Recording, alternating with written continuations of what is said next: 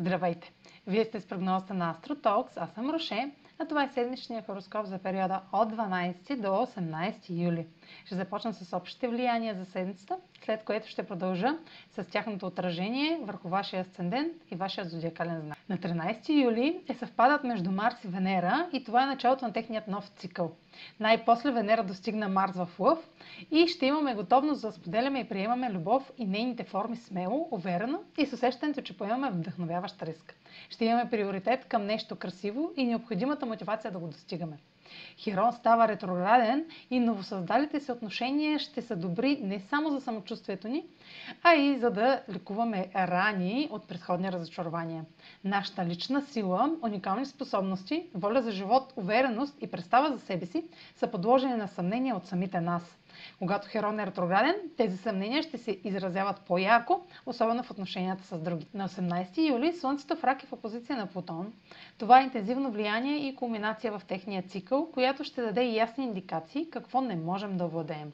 Властна фигура, авторитет, ще тества нашия самоконтрол. Трудно ще е да налагаме себе си пред друг и опитите могат да бъдат крайни, а резултатите разрушителни.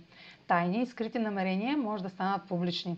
Като цяло има потенциал за нещо голямо, което изисква съзнателен подход, за да се избегнат нездравословни реакции. Също може да получите дълго чакана среща с шеф в авторитет, който да ви повиши или наеме след дълги преговори. Използвайте това влияние, като изхождате от истината и влагате страст в постигане на целите. А сега проследете как ще се отразят тези енергийни влияния на вашия асцендент и вашия зодиакален. Седмична прогноза за асцендент Риви и за зодия Риви. Марс съвпад с Венера е момент да създадете нови намерения за стартиране или развитие на отношения във вашия сектор на ежедневието. Могат да се разкрият изумителни, но иновативни начини за подобряване на работна или здравна ситуация, работа с колеги или нови отношения с колега. Развитията могат да ви изправят на нов път или да насочат съществуващите навици към по-добро. Стартирането на нов работен или здравен режим може да ви помогне в трудностите с материални проблеми или въпроси с самочувствието.